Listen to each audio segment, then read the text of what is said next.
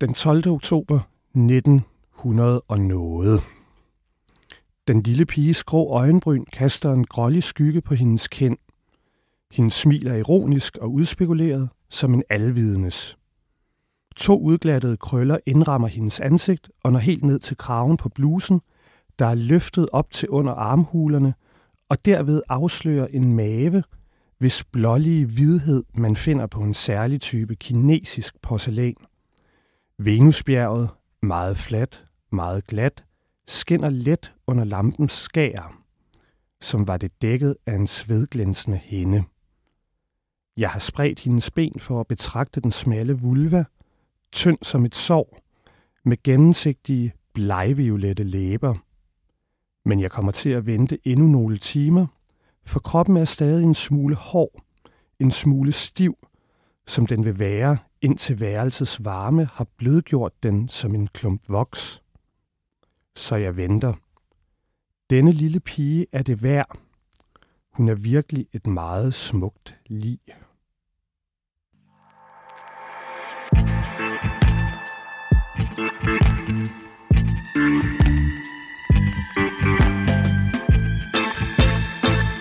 I dag, der skal man i min litterære pornosamling måske anstrenge sig en smule for at være rummelig. Fordi vi skal, både du og jeg, kæreste lytter, øh, blive nødt til at lægge alle vores normale grænser for, hvad der er rigtigt og forkert, til side, for at kunne undersøge et meget mystisk område måske af seksualiteten, nemlig nekrofilien. Det du lige har hørt var nemlig den første side i den kvindelige franske skandaleforfatter Gabrielle Wittkops debutroman Nekrofilen, som udkom i nitten tooghalvfjerds og som vi skal tale om i dag. Og jeg har inviteret forlæggeren Mads Peder Lau Pedersen i studiet for at spørge, hvorfor han i det, hvorfor han i det hele taget har udgivet den her korte, ja, ulækre og på mange måder direkte provokerende roman. Og derudover så er jeg også bare nysgerrig på at høre, om historien måske har noget hold i virkeligheden, hvilke reaktioner den vækkede, da bogen udkom, og om den her underlige seksuelle tilbøjelighed på en eller anden måde kan ses som en form for kærlighed. Mit navn er Jakob Nielsen, og velkommen til min litterære pornosamling. Ja, og velkommen altså også til dig, Mads. Mange tak. Øh, du er i forlæggeren på det her ret øh, specielle forlag, der hedder Sidste Århundrede, som i jeres egne ord udgiver overset og oversat litteratur på dansk. I skriver også, at I især vel interesserer jer for det ekscentriske, det ekspressionistiske og det groteske, som vel, man vel også godt til en vis grad kan kalde nekrofilen. Som jo desuden er blevet oversat af Christina Ytsen. Ja, den, den har helt klart et anstrøg af, af det groteske. Det er også en, en bog, som sådan af naturlige årsager ikke har fået sådan den, den helt store udbredelse. Emnevalget er ikke for alle, og det, det er helt okay. Al kunst er ikke for alle.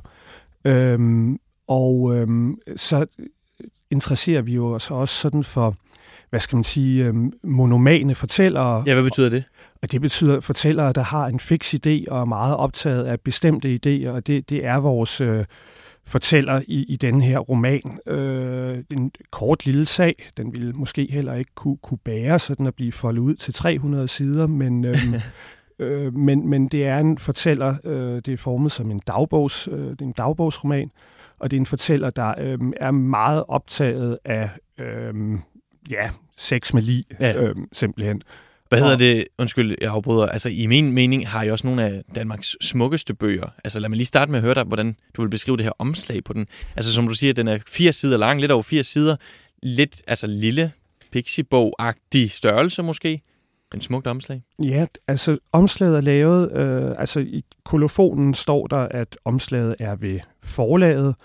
Øh, og øh, det er øh, min medforlægger Steffen Skårup, der har lavet omslaget. Han laver øh, alle omslag til vores oversatte litteratur.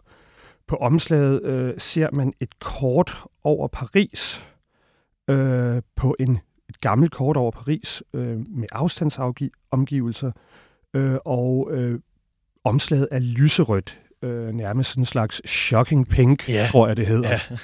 Yeah. øh, derudover så er der sådan et... et øh, et gammelt stilleben fra øh, øh, lavet af Otto Marseus van Schriek, stilleben med valmue, insekter og reptiler fra seksten halvfjerds, øh, der ligesom borer sig ned øh, der i øh, kortet. Og øh, der er sådan en ligkisteform, har vi sådan indsat øh, mm. der. Så der er et element af, af, hvad skal man sige, man kan ikke kalde det collage, men, men det er sådan bearbejdet efter det her kort og det her stilleben. Og øh, nu er det ikke mig, der har lavet omslaget, men stillebenet, det er jo et klassisk, øh, det man kalder et vanitas-motiv. Øh, sådan er det altid, når man øh, i kunsten, når man laver stillebener, så peger det næsten altid på sådan døden. Øh, man skal ligesom se forfaldet. Vi har noget smukt her, men det er også noget, der forfalder sådan helt, helt kort, ja. Ikke? Jo, det er det, øh, man også har sådan ure og dødningehoveder. Ja, ja, det har man typisk, ikke? Altså timeglas, øh, den slags her. Der er det så bare valmuer og insekter øh, og reptiler. Øh, hvad hedder det? Øh, men det, det, man ser på billedet, er først og fremmest øh, valmuer og en, øh, en sommerfugl, øh, som spiller. Sommerfugle kommer til at spille en rolle, eller i hvert fald sådan larver fra silkesommerfuglen spiller en rolle i romanen. Altså, Nekrofilen, den er som sagt skrevet af den her kvindelige franske forfatter Gabrielle Wittkop.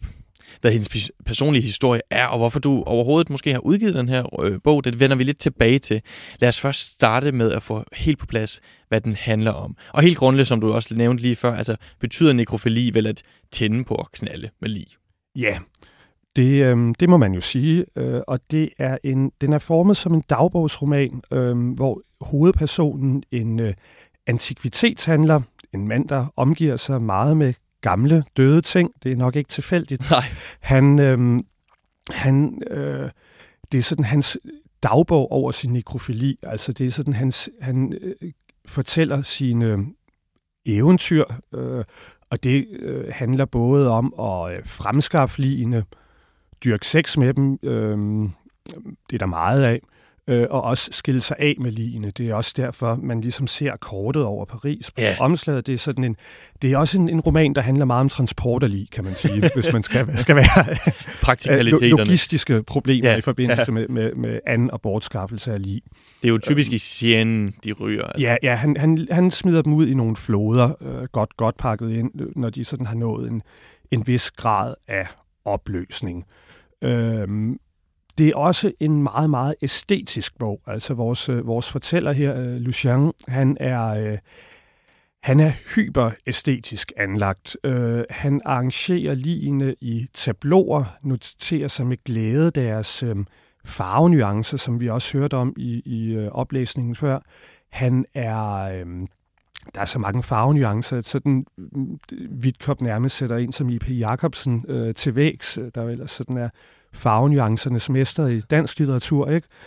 Øh, og, og det man, altså sådan, han, han æstetiserer sine lig, ja. øh, så at sige, og, og op, opstiller de her tabloer for dem, men har ellers en, en meget, meget bred smag i lig. Altså det, det er sådan, altså det er også en, en ret ulækker bog på rigtig mange måder, for, for nu at, at altså, sige det, som det er. Der, der var passager, som jeg som redaktør også havde svært ved at komme igennem. Jeg, jeg kan huske, sådan, at, at min kæreste, sådan, vi, hun prøvede, vi prøvede sådan at få et barn, ikke? Øh, det lykkedes, øh, hvad hedder det, men ikke lige den aften, hvor jeg redigerede øh, en scene, hvor, hvor vores øh, helt har gravet en mor med øh, sit spædbarn, spædbarn. op. Ja.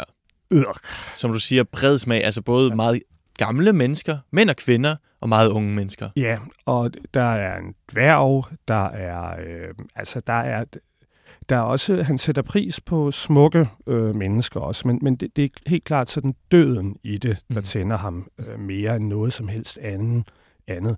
Der er en herlig scene, hvor en ung øh, pianist sådan lægger, lægger an på ham, Øh, og hvor hvor, øh, hvor hvor Lucien, han han kan jo ikke rigtig... Altså siger, levende pianist? En levende pianist, ja. Og det er det, der er problemet. Lucien, han, han synes jo egentlig, den her unge pianist er tiltrækkende, men han kan jo ikke så godt sige til ham, at hvis nu bare du var død, så, så ville det ville være jeg faktisk foretrække. Ja, og det siger også, det er sådan en ret sjov roman også. Den er, den er ulækker og meget æstetisk, men den er også ret morsom, fordi der er noget grundlæggende øh, øh, grotesk og komisk ved den her sådan an- og bortskaffelse af, mm. af, af lig, øh, og den her sådan, det giver anledning til sådan nogle komiske situationer, fordi han jo ikke rigtig kan gå og sige det. Øh, men vi følger så sådan hans eventyr med lig, der er nogle flashbacks, der forklarer, hvordan han begyndte at blive øh, optaget af det. Som øh, vi skal høre lige om lidt. Ja, ja, og så er der også sådan, så, så tager han til Napoli, som har en særlig plads i hans hjerte. Der er nogle, der er nogle dejlige katakomber, øh, blandt andet, øh, og det er en by, by hvor sådan døden for ham er sådan øh, præsent. Og så følger det også sådan øh, hans sidste eventyr med et druknet svensk tvillingepar. Øh, ja. og, og, og hans øh, sluttelige undergang, kan man vel godt sige, uden at plotspoile for meget. Hvad tror du, han godt... Altså, du nævnte kort det her med... Hvad tror du, han sådan reelt godt kan lide ved at have sex med lige? Altså, du siger døden, men er der også andre aspekter? Altså, han, han angiver en grund, som vi kommer til at høre mere, der har noget at gøre. Det har meget med, med det sanselige at gøre for ham. Der er meget øh, lugte. Han sammenligner hele tiden ligenes lugt med, øh, med bombyks, som ja, er, er en silkeorm, øh, lugten af silkeorme. Øh, der er sikkert øh, sommerfuglen på omslaget. Øh, de her silkelarver, der åbenbart har en speciel lugt. Det er aldrig lykkedes mig at gøre det. Men det er farvespillet, det er kulden i kroppen, øh, men det er i høj grad sådan lugten, og så det her måske også, øh, han er jo æstet, der er noget med tabloer, mm-hmm. øh, og samtidig så, så kan jeg ikke lade være med at tænke på, om ikke også der er et element af, at man, øh, han kommer selv ind på det på et tidspunkt, det vender vi tilbage til, men, men der er måske også et element af, jeg kan ikke lade være med at sammenligne det med sådan... Øh, det her fænomen, man har med real dolls, altså ja. folk med, med øhm, øh, der altså har sex, sex med sexdukker. Dukker, ja. øh, jeg, jeg, jeg har ikke nogen praktisk erfaring med det. Det har jeg heller ikke med nekrofili, det skal man jo huske at sige. ja, ikke? Sig dog det. Og, og heller, ikke, heller ikke nogen interesse i at prøve nekrofili, øh, eller sexdukker for den sags skyld. Men der, jeg, så, jeg har set nogle dokumentarer om emnet, det er jo et spændende emne, ikke også? Og, og seksualitet er jo på et eller andet sted sådan noget, på en gang meget komisk og meget rørende øh, øh, ved mennesket i det hele taget, synes jeg. Hvor man så det, de her dokumentarer, hvor, hvor øh, så jeg den her dokumentar, hvor nogle af de her mennesker, der havde forhold til sexdukkerne, altså vitterligt elskede de her dukker, stillede dem op i tabloer, ja. øh, arrangerede dem, arrangerede deres tøj. Øh, så der er et eller andet... Det, der er med, med sådan et lig, det er jo, at... Mm, fortælleren siger et sted i romanen, at, at han anser det for sådan en kærlighed, som er ren. Ja. Altså, man får ikke noget igen. Men der er jo også, du kan jo også arrangere et, et lig, så at sige. Ikke? Det gør ikke modstand, det gør præcis, hvad du vil have. Man kan så at sige være, være, være, være herre, uden sådan at skulle tage nogen øh, hensyn. Ja, øh, altså andres følelser ja. skal man ikke tænke over. Nej, nej, nej. Det er jo sådan, nej, lige præcis, ikke? Det gør ligesom, hvad man beder om, og så kan man jo også sådan leve sig ind i den totale samklang øh, mellem, mellem individer, som jo også er et eller andet sted, så er vores romantiske kærlighedsforestilling vel også en forestilling om, om øh, en total samklang øh, mellem individer, som ligger... langt fra virkeligheden ja. i rigtig mange tilfælde. Man har ikke den der telepatiske forbindelse. Folk vil noget forskelligt. Folk har forskellige ønsker. Øh, man opfatter situationer forskelligt. Øh, øhm, og, og det ligger ret langt fra det kærlighedsideal, vi går og bilder os ind, som vi ser på film, øh, romantiske film, ikke? Øh, meget af tiden.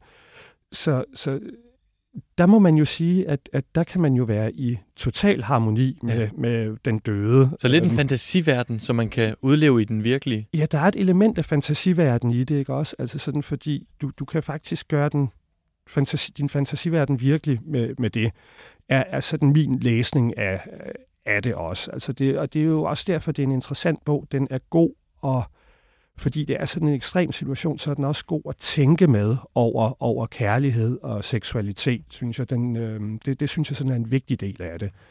Øh, ja.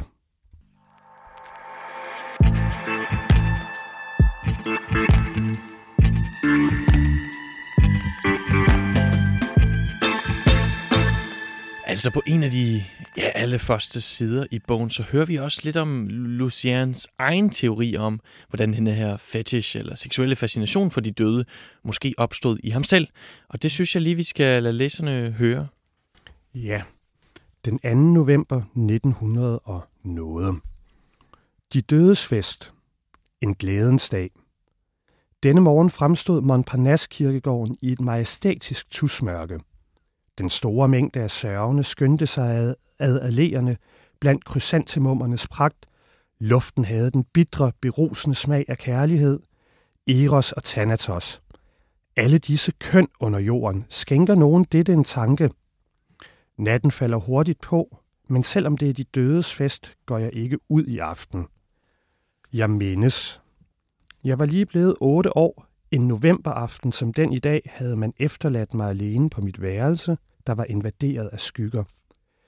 Jeg var urolig, for huset var fuldt af fremmedes kommen og gåen, af en mystisk væsken, som jeg fornemmede havde forbindelse til min moders sygdom. Mest af alt var jeg bange for, at man havde glemt mig.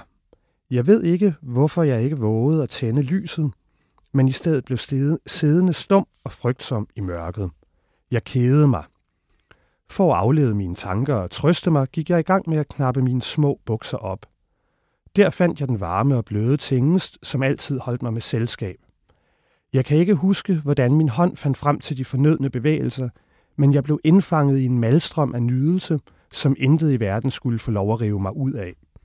Jeg blev meget overrasket over, at mit eget kød rummede et sådan potentiale for nydelse, og bare få øjeblikke tidligere havde jeg end ikke kunnet forestille mig, at mine proportioner kunne forandre sig i en sådan grad. Mine bevægelser blev hurtigere, og min vellyst steg yderligere, men samtidig med, at den bølge, der var som skabt i min indvoldes dyb, lod til at ville oversvømme mig og løfte mig op over mig selv, rungede hastige fodtrin i gangen, døren blev revet op, lyset strømmede ind. Bleg og udtaget støttede min bedstemor sig til dørkarmen, og hun var så oprørt, at hun ikke bemærkede min tilstand. Mit stakkels barn, din moder er død. Så greb hun min hånd og trak mig hurtigt med sig. Jeg havde en sømandsdragt på, hvis lange jakke heldigvis dækkede gylpen, som jeg ikke havde nået at lukke. Min moders værelse var fuldt af mennesker, men nedsunket i halvmørke. Jeg så min fader sidde på knæ ved sengegærdet og græde med hovedet begravet i lanerne. Først havde jeg svært ved at genkende min moder i denne kvinde, som virkede uendeligt smukkere, større, yngre og mere majestætisk, end hun hidtil havde fremstået. Bedstemor græd. Kys din moder en sidste gang, sagde hun til mig, da hun skubbede mig hen mod sengen. Jeg hævede mig op mod denne vidunderlige kvinde, som blev udstrakt i sengelændets hvidhed. Jeg placerede mine læber på hendes voksansigt, jeg omfavnede hendes skuldre med mine små arme, jeg indåndede hendes berusende duft. Den duftede som de bombyks, biologilæreren havde delt ud i skolen, og som jeg opbevarede i en papæske. Denne fine, tørre, muskusagtige duft af tørv, larver og sten forlod min moders læber. Den var allerede sivet ud i hendes hår som en parfume. Og pludselig brød den afbrudte vellyst igen ud i mit barnlige kød med foruroligende hæftighed. Trykket ind mod moders hofte følte jeg mig gennemstrømmet af en udsøgt sindsbevægelse, samtidig med at jeg fik min første udløsning. Stakkels barn, sagde min bedstemor, som intet havde forstået af mine suk.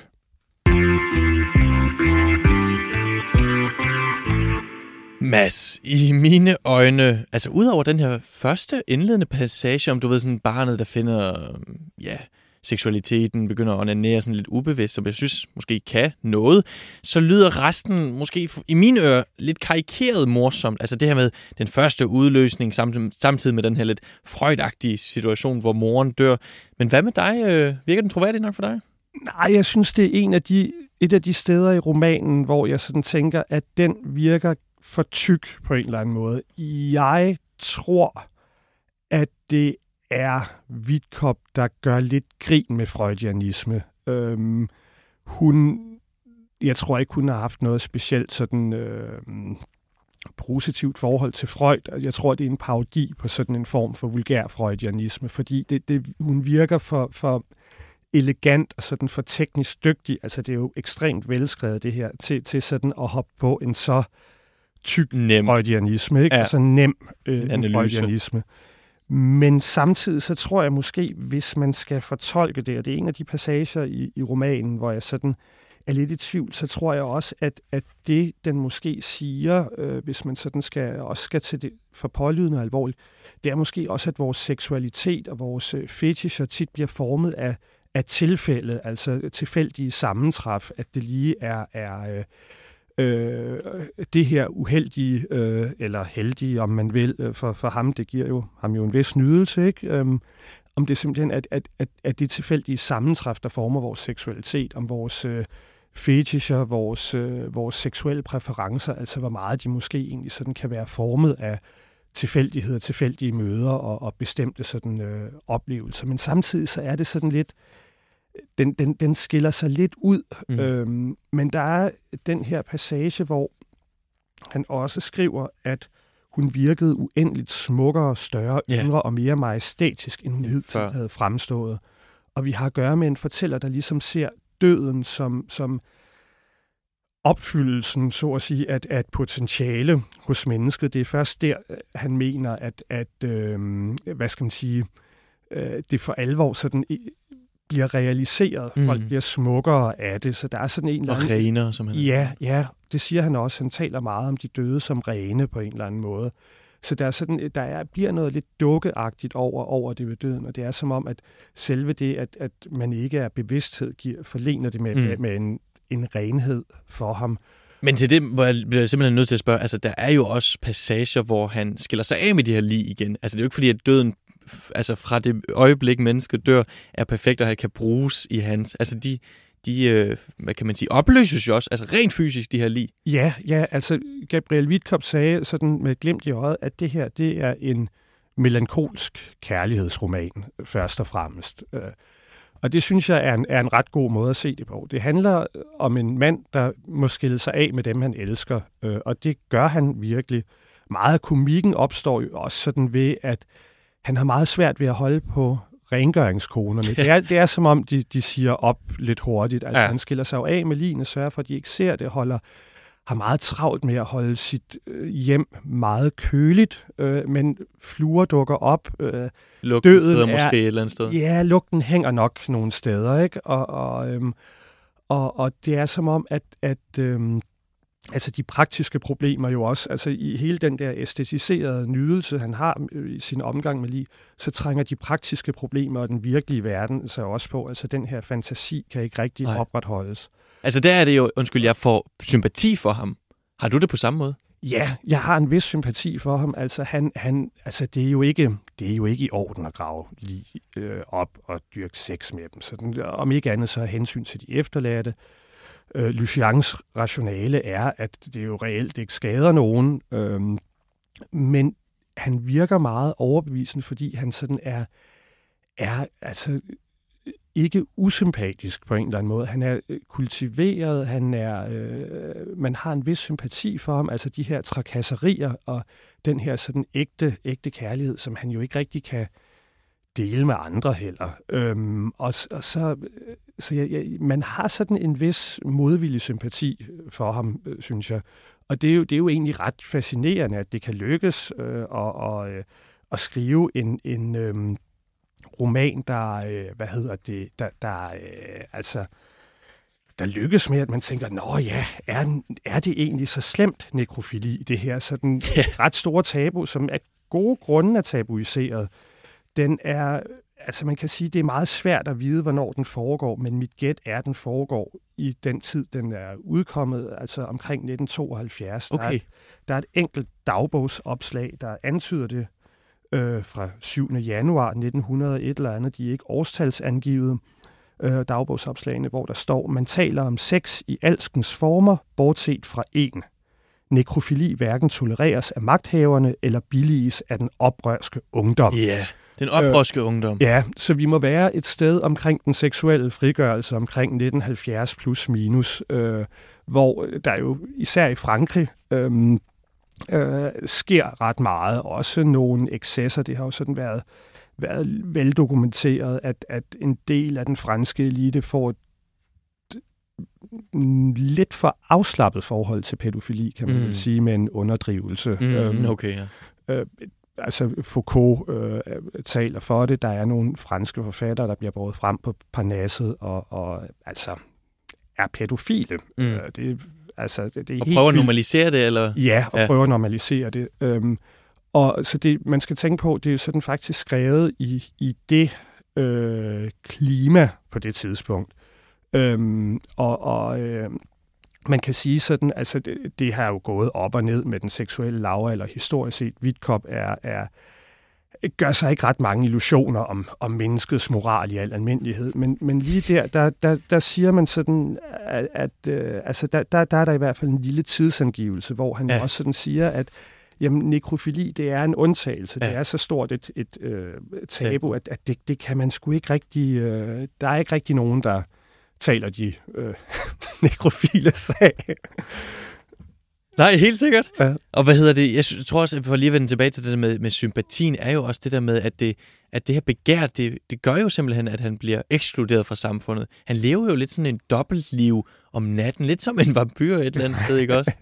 Ja, Det, det beklager han så også over i nogle dagbogsopslag, at man bliver sammenlignet med gemen vampyrisme i avisen. Altså, det, det synes han ikke har noget for. Altså, han, han, er, han er også en ærekær øh, nekrofil på mange måder. Ikke? Altså, ja, han ja. ser jo blandt andet en anden øh, dude, som har sex med en død, og så er han sådan, den her person gør det ikke på den rigtige måde. Ja. Han tror måske endda, at det ikke er for sent med hans frelse. Ja, han ser sådan en frelse i nekrofilen. Det bliver sådan en religiøs oplevelse for ham, eller en måde at forberede sig til døden på, måske også, som sådan er, er hans livs øh, omdrejningspunkt. Mm. Men på øhm, den måde gør han sig jo ingen øh, illusioner om, at, at det ved jeg ikke, at, at, at sådan en menneskelig frelse, at, at han kan nå at passe ind i almen menneskelig moral i nej, sit liv. Nej, altså samfundet, det er sådan, altså øh, samfundet er... af gode grunde, vil jeg sige, fordømmende over for, for nekrofili, ikke? Øhm, samtidig med, at altså, man jo også godt kan sige, at det, det gør jo ikke rigtig skade, mm. men øhm, der er måske nogle efterladtes følelser at tage hensyn til, ikke? Øhm, men, men, men, men jeg mener sådan, det er, også, det, er, det er noget, der ligesom isolerer, men jeg synes også, det er sådan et spejlbillede på, hvordan forskellige former for seksuel orientering Øh, kan, øh, kan spille ind i en form for social isolation, hvis man er homoseksuel øh, på bestemte historiske, i bestemte historiske øh, perioder, hvis man er biseksuel, hvis man er transkønnet, øh, hvis man har nogle fetischer, som simpelthen ikke er socialt acceptable. Mm. Øh, og og der, man kan sige, at flere fetischer er sådan blevet socialt øh, acceptable med, med, med tiden, øh, det er kun godt øh, på en eller anden måde, fordi så kan folk jo ligesom være dem, de, dem de er, ikke? Men for, for Lucien, der fører den her øh, seksuelle orientering til en form for isolation, og det er jo også et meget klart spejlbillede på, på andre former for, for seksualitet, som nødvendigvis, øh, eller ikke nødvendigvis, det er jo meget kulturelt bestemt, ikke? Men som kommer til at føre til isolation i nogle sammenhæng, fordi det ikke er socialt acceptabelt øh, anses for at stride mod offentlig moral. Mads, jeg kunne godt tænke mig at afprøve den her teori eller spørgsmål om nekrofili for Lucien, altså på sin egen lidt mærkelige måde. Jeg bliver set for ham som en slags kærlighed. Og det citat, som måske kommer tættest på at argumentere for det, det er den tyvende november i, i starten af bogen. Ja, nu skal jeg lige finde den. Uh, det er, ja, yeah. det er, øhm, hvad hedder det, da øhm, fortælleren øh, Lucien, han øh, fortæller om sin store kærlighed, Suzanne, øh, som øh, han har holdt meget af, øh, og han ender også med at fortryde, at han ikke fik hende balsameret. Yeah. Øhm, så kunne de have været sammen altid. Øhm, og vi kommer ind øh, lidt inde i øh, opslaget, og det er et lidt længere citat, øh, men også meget sigende for stilen. Altså, der er nogle, igen nogle meget flotte nuancer, detaljerethed og, og sådan en meget kultiveret stil. Øh, meget, meget sirlig. Øh, yeah. Fra første øjeblik havde jeg vidst, hvad Suzanne ville være for mig. Og selvom jeg var stivfrossen, skyndte jeg mig at slukke for varmen, for at igangsætte de, de sindrige luftstrømninger, som afkøler rummene på et splitsekund og holder i timevis. Jeg forberedte noget is. Jeg flyttede alt, som kunne skade Suzanne, væk fra hende. Undtagen mig, desværre. Jeg vendte tilbage til hende, utålmodig som en ung ægtemand. Hendes udsøgte duft af bombyks var præcis, som den skulle være. Jeg løftede Suzanne over på min seng. Med dirrende hænder tog jeg hendes B H af, hendes små trusser. Den lange venten fik mig til at jamre. Spændingen i mit begær tillod mig ikke længere at udsætte besiddelsens øjeblik. Jeg kastede mig over dette indbydende lig, og uden at fjerne hverken strømbeholdere eller strømpebukser, tog jeg hende med en fyrighed og vold, som jeg ikke tror, jeg har oplevet før. Da det blev morgen, gik jeg ned til portnersken og bad hende om ikke at forstyrre mig under nogen omstændigheder. Jeg foregav at stå midt i et presserende og svært stykke arbejde. Restaureringen af et meget værdifuldt maleri. Et arbejde, som jeg for øvrigt aldrig udfører selv. Trods det mærkelige blik, hun sendte mig, lod hun næsten til at tro mig. Jeg lukkede mig inde med Susanne. Et bryllup uden musik og uden blomsterbuketter midt i mit iskolde værelse, hvor lamperne brændte. Jeg tog ikke telefonen. En enkelt gang eller to ringede det på døren trods mit forbud. Jeg holdt vejret med bankende hjerte, ubevægelig i den mørke vestibule. Jeg var parat til hvad som helst for at forsvare min skat. Jeg pakkede Susanne, Susanne ind i isposer. Gang på gang stænkede jeg øvde cologne på hendes ansigt, som var forbløffende intakt, hvis man ser bort fra den fedtede glød, som sætter sig ved kindbenene, og den udsøgte stramning ved næseborene, som forfiner de dødes næser. Tre dage efter sin ankomst åbnede Susanne pludselig munden, som for at sige noget. Hun havde kønne, regelmæssige tænder. Sagde jeg ikke, at de døde altid kommer med overraskelser? De er så dygtige, de døde. I to uger var jeg usigeligt lykkelig. Usigeligt, men ikke fuldstændigt, for i mit tilfælde, for i mit tilfælde kommer glæden aldrig uden sorgen over at vide, at den er efemerisk, at al lykke bærer kimen til sit eget endeligt i sig. Kun døden, min egen, vil befri mig fra dette nederlag, dette sorg, som tiden påfører os. Sammen med Susanne oplevede jeg alskens vellyst uden at udtømme den. Jeg dækkede hende med kærtegn, blidt slikkede jeg hendes køn, jeg udgravede det glubsk, sank uden ophør atter og atter ned i det, når jeg altså ikke foretrak Sodomas glæder. En let fløjten undslap da Susanne, den lød nærmest beundrende eller let ironisk, en udånding, som ikke lød til at ville stoppe. En sød, udstrakt klagen. S, S som Sævres. Altså den her flod, han smider mange lig i. Susanne, min smukke lilje, min sjæls og mit køds lykke, marmoreredes af violette plamager. Jeg fordoblede antallet af isposer. Jeg ville beholde Susanne for altid. Jeg beholdt hende i næsten to uger, sov knap nok, ernærede mig med, hvad jeg nu fandt i køleskabet, drak under tiden for meget. Pendulets tiktak og træværkets knagen havde fået en særlig efterklang, som hver gang døden er nærværende. Hun er den store matematiker, som giver problemets variable deres eksakte værdier. Efterhånden som tiden gik og dækkede alt i et askeslør, steg min fortvivlelse over at skulle forlade Susanne. Jeg fik de mest vanvittige idéer. Særligt en af dem hjemsøgte mig. Jeg sagde til mig selv, at jeg allerede den første aften burde have taget Susanne med til udlandet, men hvorhen? Inden jeg overhovedet havde gjort hende til min elskerinde. Jeg burde have ladet hende balsamere, så havde jeg aldrig måttet skilles fra hende. Det ville have været lykken. I stedet havde jeg været gal, gal og ond, og ikke besindig nok til at overvinde eller udskyde mit begær. Til mit køns råhed havde jeg mistet en krop, som ville have kunnet tilfredsstille mine sanser og mit hjerte til evig tid. Nu var det for sent. Jeg kunne ikke længere lade Susanne balsamere. Smerten og angeren holdt mig i et ubærligt jerngreb. Men næppe havde jeg nået at sige mig selv, at det var for sent, og at jeg havde ødelagt alt, før jeg på ny kastede mig fra min elskerindes fødder, dækkede hendes ben med kys der, hvor de afbarberede dun allerede var begyndt at vokse frem. Begæret voksede endnu stærkere i mig, end sorgen havde gjort, og snart befandt jeg mig igen slynget sammen med Susanne, min mund mod hendes mund, min mave mod hendes. Lidenskaben og sorgen havde overmandet mig i en grad, så jeg ikke længere gik i bad. Jeg barberede mig ikke længere, og spejlene gengav et billede af en gusten og forpjusket udseende mand med indsunkne rødrandede øjne. Når jeg sad ved Susannes sengegær med en flaske ved min side og pakket ind i uldklæder for at bekæmpe kulden, forestillede jeg mig, at jeg lå i min egen grav. Lydene udefra nåede knap ind til mig, kom knap længere gennem de nedtrukne gardiner. Kun en gang imellem braget fra noget tungt eller den skingre lyd af skraldespanden, der bliver trukket over fortovet i morgengryet. Den sidste aften vaskede jeg Susanne. Iklædte hende igen hendes fine lingerie, hendes bedste borgerlige dragt, som jeg to uger tidligere havde taget af hende i ren eufori. Jeg bar hende pakket ind i en plæt, helt ned til bilen. Grønne Susanne, blå Susanne, allerede beboet, tror jeg. I det øjeblik, jeg lod hende glide ned i scenen, udstødte jeg et rungende skrig, som kom det fra en anden planet. Det var, som blev mit hjerte revet ud, som rev man mit køn af.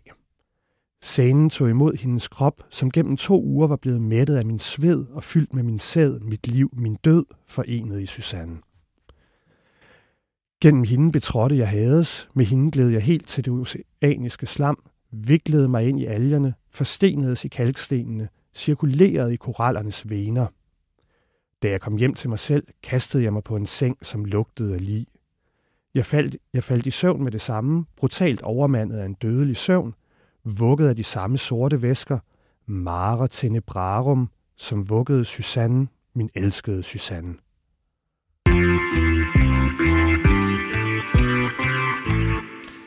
Nej, hvor var det... Altså først og fremmest godt læst op.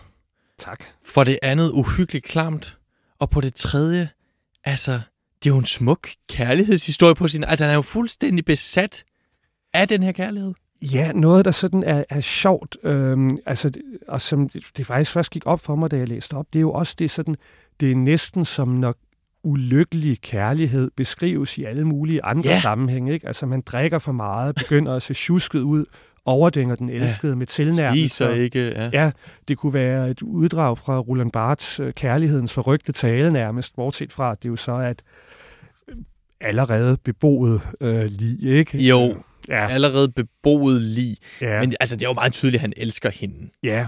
Øh, og og det... igen, det, undskyld, som du sagde med forfatterens egen, øh, hvad kan man sige, øh, betegnelse over den her, altså en, hvad kaldte hun, en melankolsk kærlighedshistorie. Ja, ja, og det bliver virkelig krystalliseret i den her øh, scene. Vi har isolationen fra omverdenen, den ydre verden, der ikke fylder noget. Manden, der sådan går til grunde i, i, i det, har sine fortrydelser. Man skulle have gjort det hele anderledes, ned på knæ for den elskede, og så den her afsked. Øh, Det er jo øh, en, en slags dobbelt begravelse eller genbegravelse bare der i, i floden, og så de her refleksioner over, hvad der, hvad der ligesom har været, ikke? Altså mm. den her forenelse øh, af det hele. Og det, det, den, den, øh, den rammer jo faktisk øh, meget godt sådan en, en form for, øh, hvad skal man sige, ulykkelig romantisk kærlighed. Den her, sådan, vi, ser, vi ser den på film, den her øh, kærlighed, der i sidste ende ikke kan realiseres. Øh, Og det, det rammer den jo meget, meget øh, flot og meget, meget velskrevet. Øh, og, og, og sådan altså på en eller anden måde, det, det er meget sirligt og stiliseret. Mm. Ikke? Um, og en original måde, om en, en ja, ja. kogt. Ja, ja, ja og, og, det, og det, altså, det, det er sådan en, en meget central scene, fordi hun sådan er hans store kærlighed, ikke også? Øh, Og det, øh, det kender man øh, vel til, den her sådan, den romantiske kærlighed, the one that got away, øh, alt det her, alle de her begreber, vi har for det, øh, som jo sådan krystalliserer, men, men objektet mm. er sådan bare en, en, en død øh, person, ikke? Og samtidig med, at altså, på den ene side er der jo også noget, nu hvor man er sådan er... er blevet lidt ældre og mere moden, er der også noget lidt latterligt over, over den her sådan gående i spåner, ikke? Men man er jo ikke så meget. Ja, og man er, men man er jo heller ikke herre over sine følelser i sådan en situation, når man er i, i, i sorg. Han er, han er ude af sig selv, ja. ikke? Jeg synes også noget fedt af det der med begæret, det umiddelbare begær. Han ville gerne være sammen med livet med det samme. Men hvis han bare kunne tilbageholde den en lille smule, jamen så kunne han have balsameret hende, så kunne de have været sammen i meget længere tid måske. Altså, ja. hvor, hvor det simpelthen går imod. Ja, ja, ja. ja og, og det er også sådan de her, øh, altså det er, jo, det er jo sjovt, fordi det er jo sådan et dejligt spejl for de fortrydelser, man gør sig, øh, når et forhold går i stykker, hvis bare man havde gjort det anderledes. Så, og det er jo nogle korte affære, altså to uger er jo øh, lang tid med et lig, men, men øh, øh, kort tid for et parforhold. Hvad hedder det? Er det så også en af grundene til, at I har oversat, hvad hedder det, oversat og udgivet det på jeres forhold af? Altså, at det kan spille på lidt begge parametre, eller en meget original måde at snakke om kærlighed på? Ja, altså, jeg kan huske, øh, at, at jeg, jeg kan huske, at jeg læste den på engelsk i sin tid. Øh, og jeg kan huske, at det, at det var en kvindelig forfatter spillet ind, der er et eller andet, hvis det her var blevet skrevet af en mandlig forfatter, så havde det ikke været det samme. Hvorfor Men jeg, ikke? Der er et eller andet med, så læser man en eller anden forfatterens egen seksualitet ind i det, også selvom det er helt urimeligt, og vi adskiller forfatter og fortæller, ja. så vil det være sådan lidt, øh, hvad er det nu det for noget objektificering af øh, at det ikke det, det kan være svært at lægge fra sig. Det, det er måske lidt unfair, men, men sådan er det. det.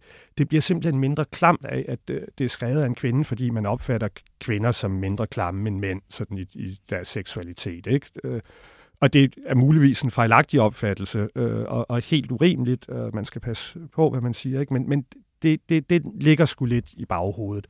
Hun har også et fantastisk forfatterfoto, altså hun ser ekstremt aristokratisk mm. ud. Øhm, det gør det også sådan sjovt på en eller anden måde. Ikke? Hun ligner sådan en, der kan spise Karen Blixner til morgenmad yeah. på en eller anden måde. Ikke? Altså, øhm, og og øhm, hvad hedder det? Og jeg kan huske, at jeg læste den i en øh, engelsk oversættelse og tænkte, den vil, den vil vi gerne udgive. Og det var de andre.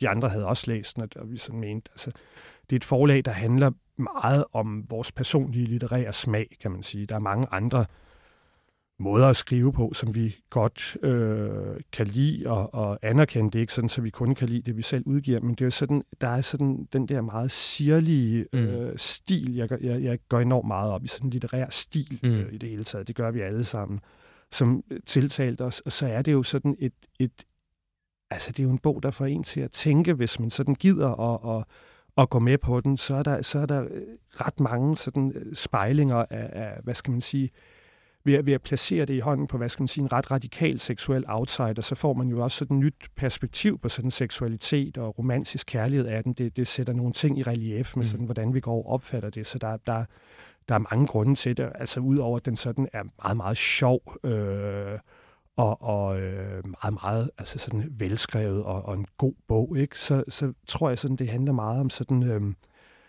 altså, øh, man kan sige, mødet mellem stil og idé, øh, som sådan er, er ret godt realiseret i den.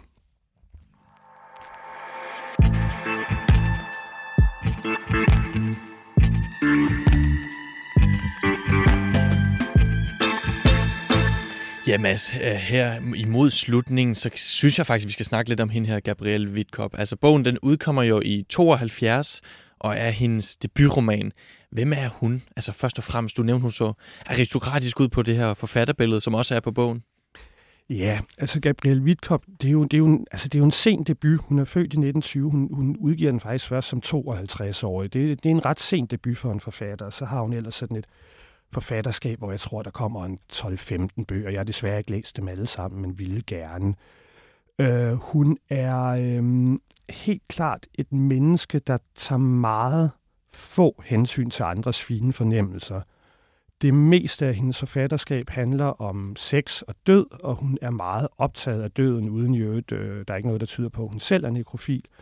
Men hun, hun har sagt flere gange, altså sådan med et glimt i øjet, døden er livets vigtigste øjeblik, øh, og det må også ses som sådan en slags interesse for det liv, der, der gik forud. Ikke? Det er der, man ligesom øh, skinner ud. Vi har udgivet øh, Nekrofilen og så en novellesamling, der hedder eksemplariske bortgange, øh, altså eksemplariske øh, dødsfald også. Ja. også og det, eksemplarisk, det er jo også sådan som eksempler til efterfølgelse. Ja. Øh, nogle ekscentriske øh, dødsfald. Så hun er en, en dødsoptaget forfatter, men hun er også en, der er uden for sit eget tid, uden for sin egen tid. Hun, hun vokser op og bliver egentlig hjemmeskolet. Hendes far har et ret stort bibliotek, men mener, han ved mere end lærerne, så han sætter sin øh, datter til at øh, læse bøgerne fra biblioteket. Og det betyder, at hun, hun øh, i en ret tidlig alder, øh, nu det er jo svært at vide, hvor meget der er myte. Øh, jeg tror, hun er en, der, der ikke har været bleg for at mytologisere sig selv. selv nej. Øhm, altså sådan i en alder af fire fem års øh, alderen, angiveligt har læst en ret stor del af oplysningstidens øh, forfattere. Hun, hun siger selv sådan ironisk, jeg er et barn af oplysningstiden. Øhm, fire-fem-årig? Ja, det, men altså, om det passer eller ej. Hun har været fremligt barn, men altså, det er svært at vide. Men hun siger, jeg læste Alembert, Holbach, Diderot, det sat i en meget ung alder. Jeg er et barn af oplysningstiden, og de Sade er, er kernepunktet her. Ja. Øh, Marquis de Sade er den her skandaleforfatter, der er utrolig meget ind ud øh, og, og har lagt navn til sadismen. Øh, og hun læser ham som tretten-årig, tror jeg, og det bliver en omvæltning. Hans romaner er for mig at se utrolig kedelige mm. som romaner. Øh, jeg har jo snakket om Justine her i pornosamlingen. Ja, jeg synes, ja. Ja, jeg er meget enig i det. Ja, ja, som romaner er de, er de kedelige, men der er sådan måske en oplysningsfilosofisk pointe øh, i dem. Men, men det sat bliver ret skelsættende for, for hende i hvert fald. Hun, øh, hun senere så, altså hun er, hun er hjemmelært øh, simpelthen, altså selvlært så at sige. Øh, under krigen, anden verdenskrig, skjuler hun en homoseksuel, deserteret tysk officer, øh, Justus Franz Wittkop, og de bliver så gift. Han er homoseksuel, hun er biseksuel, så deres ægteskab er sådan en slags, de kalder det en intellektuel alliance. Mm. Og hun bor med ham i Tyskland, øh, hvor de skriver faglitterære bøger. Hendes første er en bog om øh, den tyske øh, øh, sortromantiker E T A Hoffmann, øh, og i det hele taget så er hendes inspirationer fra en anden tid. Hun skriver bøger om og er ekspert i sytten hundrede-tals mode i Venedig. Hun har også skrevet en glimrende roman om, om giftmord øh, i sytten hundrede-tals Venedig. Mange flotte lugte i den. Mm. Øhm, og øhm, hun, hun, hun ved sådan noget om den slags ting. Hun er også angiveligt en frygtet litteraturanmelder ved okay. Frankfurter Allgemeine Zeitung, hvor hun øh, piller overvurderede samtidsforfattere ned, samtidig med, at hun så oversætter øh, en del forfattere fra tysk til fransk. Øh, men fordi hun er der, bor der i Tyskland, men egentlig er fransk, og fordi hendes emnevalg er, som det er. Så altså, hun er anerkendt, men, men, men det er også sådan lidt, der er ikke skrevet så meget om hende, øh, fordi, tror jeg, fordi hun bor et andet sted, mm. end der, hvor hendes skønlitterære forfatterskab er. Hendes sådan faglitterære foregår på tysk, hendes skønlitterære på fransk. Hvordan blev den så altså, modtaget i Frankrig på det tidspunkt, tooghalvfjerds? Ja, altså som jeg har forstået det, så blev det sådan en mindre skandalesucces, og jeg, jeg kender franskmænd, der har hørt om uh, Wittkop og sådan, øhm, hvad hedder det, øh, men, men er, hun er ikke sådan noget household name, hun er sådan et, et øhm, hvad skal man sige, et, et øhm, en anerkendt forfatter, men ikke en, der sådan læses øh, ret, ret bredt, tror jeg. Men den, den bliver sådan en lille skandalesucces i hvert fald. Hvor meget den sælger, ved jeg ikke, men den udkommer på Régine Deforges forlag. Det er hende med pigen med den blå cykel, som yeah. måske, måske ikke har været med i den lille... Nej, det har den dog som, ikke endnu. Den har noget... Men det er en øh, lang af, række af erotiske ja, bøger også, ikke? Ja, ja som, som er en kæmpe succes. Og, og Desforges, hun... Wittkop siger om Desforges... Øh, hun kan ikke lide mig, og jeg kan ikke lide hende, men øh, vi respekterer hinanden, og hun, hun, har sådan, hun er modig, ikke? Øh, så igen, sådan Wittkop er en, der, der ikke har noget sådan specielt... Øh, hun har et lidt kynisk syn på menneskeheden. Hun har, øh, hun har en del sadomasochistiske forhold med hende som sadisten. Selvom hun ikke er øh, nekrofil selv, så tror jeg måske, der har været den der... arrangere tabloer og arrangere mm. andre kroppe, tror jeg måske godt, hun har kunne sætte sig ind i. Øh, men, men, men kaster dem, altså hun er vist, så vidt jeg har forstået, når, der, når de begynder at få følelser øh, for hende, hendes øh, subjekter, om man så må sige, så øh, det er hun ikke så begejstret for. Det synes hun, man skal holde med det. Ja, okay. Ja. Øh, men hun har en langvarig, øh, øh, hun har også et, et forhold til sin, sådan, sin store kærlighed, øh, en engelsk mand, som også nekrofilen er dedikeret til. Han, han øh, er død på det tidspunkt. Så, så hun har sådan lidt forskellige forhold. Og det må hun gerne, ligesom øh, hendes mand må, må øh, have sine forhold. Øh, men øh, han vil dog ikke have, at altså det der med sadomasochismen, det skal man gå stille med dørene med. Det er, sådan, det er for socialt uacceptabelt på det tidspunkt. Så der, der er igen sådan... et lille samspil der mellem liv og værk. Mm. Øhm, og, ja, og hvad med hendes død i den forstand? Ja, altså hun er jo... Øhm, hun, øh, hun siger jo simpelthen... Altså hun, hun øhm, får lungekræft i en sen alder. Jeg går ud fra, at det hører med til at være franskmand og, og ryge øhm, som toogfirs-årig. Og øh, så for at undgå sådan en lang og smertefuld død, så siger hun... Jeg ønsker at dø, som jeg har levet, som en fri mand. Mm.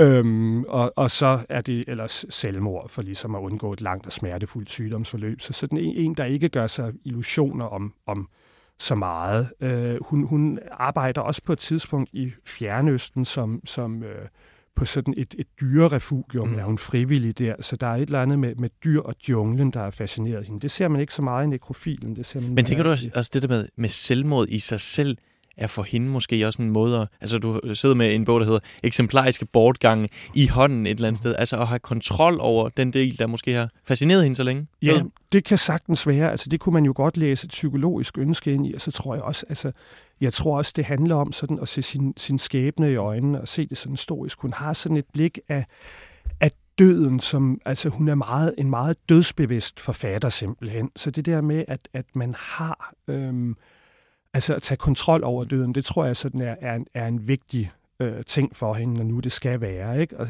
samtidig med, at hun ikke ser sådan, det er ret tydeligt, hun ser døden som sådan noget, noget der sker, altså livet som sådan relativt, øh, øh, øh, for den enkelte kan det betyde meget, mm. som det jo gør, men i det store hele, så fordi hun har det der meget tydelige historiske blik, så ved hun også godt, jamen altså, vi dør jo. Øh, grundlæggende. Det, det kan man jo let øh, glemme og lægge fra sig og sådan noget. Det er også dejligt, når man glemmer det, ikke? Men, men hun, hun er ret usentimental mm. på den måde, ikke?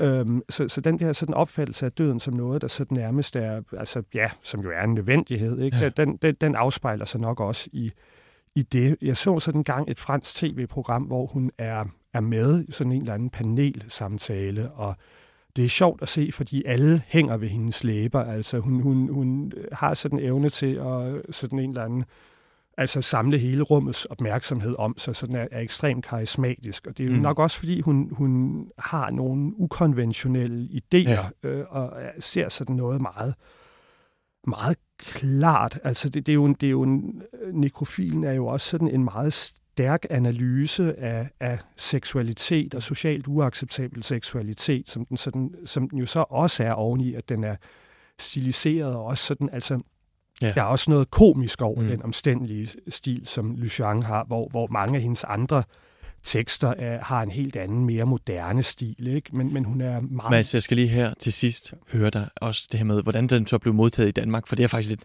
nysgerrig på længe. Ja, altså den blev, øh, den fik en meget rosende omtale øh, i Weekendavisen og også i Politiken, hvor jeg tror ikke, det blev til nogen anmeldelse som sådan. Men, men den, den blev ikke, øh, den er ikke blevet anmeldt i så mange aviser, men meget på blogs og i webtidsskrifter ja. Og i tidsskrifter. Men er der slet ikke nogen, der har været chokeret over det her emne i sig selv? Nej, folk har sgu taget det meget roligt. Altså, jeg var lidt bekymret for, fordi der er jo, altså, der er jo døde børn med i den her. Jeg er også sådan lidt bekymret for, om man nu fik nogle trusler og sådan mm. noget, ikke? Men, men øh, øh, det kan jo være, at det kommer nu. Det ved jeg ikke. Men, men, men, øh, men den er jo chokerende og ulækker, men det er også en bog, der hedder Nekrofilen, og starter sådan på den måde, som den gør. Altså, vi læste indledningscitatet op. Lige efter kommer der et dagbogsopslag, hvor der kommer en eller anden... En, sort væske ud af munden på den her lille pige, og så er man ligesom i gang. Min, min svigermor, den har jeg, det har jeg fortalt før i andre sammenhæng, min svigermor var utrolig glad for nekrofilen, og min svigerfar, han kom ikke igennem øh, side et, og, altså ikke længere end til side to, vel, så det, det var nok for ham. Så jeg tror også, sådan dem, der ligesom er med på præmissen ja. og, og kan adskille sig fra ja. det, de, de er på, og så dem, de kommer ikke, dem, der ikke kan lide det, de kommer ikke så langt.